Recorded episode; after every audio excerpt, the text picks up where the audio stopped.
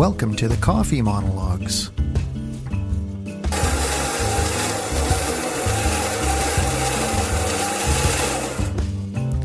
I'm your host, Tony Stewart.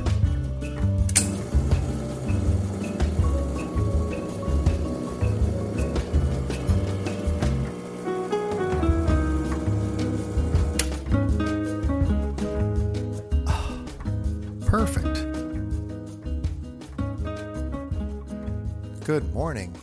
It is Thursday, January 7th, 2021. Well, I don't know about you, but uh, yesterday was shocking, tragic. I can't find the words to describe it. Um, four people dead. I was checking the news this morning very quickly while the espresso machine warmed up. Um, all incited on by a sitting president who, you know, whipped up this mob into a frenzy. And it's hard to believe that something like that could happen in, uh, in our democratic North American society. You know, our friends uh, down in, in the United States are going through some big troubles right now, and I really hope they can find their way. Um,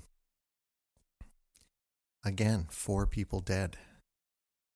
I turned on the news yesterday because I wanted to see how the uh, certification of Joe Biden was going. I knew there were going to be problems with that, and then all of a sudden I saw this footage of this mob uh, rushing the Capitol building and actually entering the Capitol building. And the news said that that was the first time since 1814 that the building had been breached. And in 1814, of course, the British Army had uh, caused damage to the building. So the first time since 1814. And uh, it was heartbreaking to watch because I think the world needs the great American experiment to work. And I don't think anybody could have foreseen this. Um, obviously, what is a little more disheartening, I think, uh, is that there were still quite a few Republican lawmakers who uh, contested the results when they met in session later that night. I don't get that, but I certainly hope that their voters remember their names. It was, again, I was a little sickened by that this morning. I, it's frightening how, um, well, fake news and fake news stories about a fraud, fraudulent election can be propagated so easily, and social media certainly contributes to that, and people get trapped in their own bubbles and and start believing this stuff. But I feel uh, President Biden has a big responsibility on his shoulders, and he's got a lot of work to do to try to heal a very divided country. Um, you know, you, you did hear a lot of commentators say banana republic stuff. I agree, uh, and I can't believe I'm saying that. You know, a friend of mine at work, he was he. We were texting back and forth, and uh, we're both uh, students of history. We we really love studying history, and it is it's banana republic stuff. And um, where do we go from here? I really hope that country can heal. You know, uh, for most of my career, I did a band trip every year with my students down to the states, and we loved going down there. Um, we enjoyed the people. We enjoyed all the sights and the attractions. We enjoyed the cities themselves. They're beautiful. Every city's so different. Um, been to New York City a bunch of times, Chicago, Washington, of course. Uh, I found Washington inspiring, especially uh, you know the spot on the steps on the Washington Mall where uh, Martin Luther King delivered his speech. Incredible. Again, as I said, as a person who loves history, I found that really inspiring. Seeing the Lincoln Memorial. Uh, and then seeing what happened yesterday. It, uh, I felt sick to my stomach yesterday, and um, I don't know how to, uh, you know, I'm disturbed this morning, and I really hope that, like I said, I really hope that this is not the beginning of the end of the great American experiment because we need uh, the United States to be a good neighbor and and I hope they can do that and I hope they can resolve their issues and I hope they can bring that country together.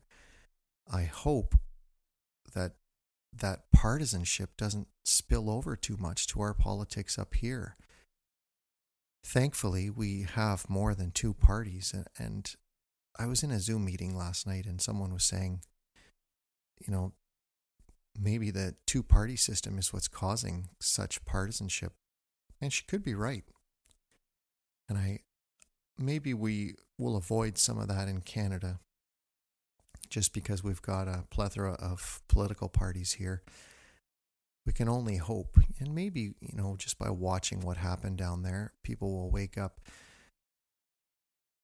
I thought that maybe uh, this election would be a wake up call for the states, you know, in terms of, okay, we had a terrible four years, but we can rescue our democracy. But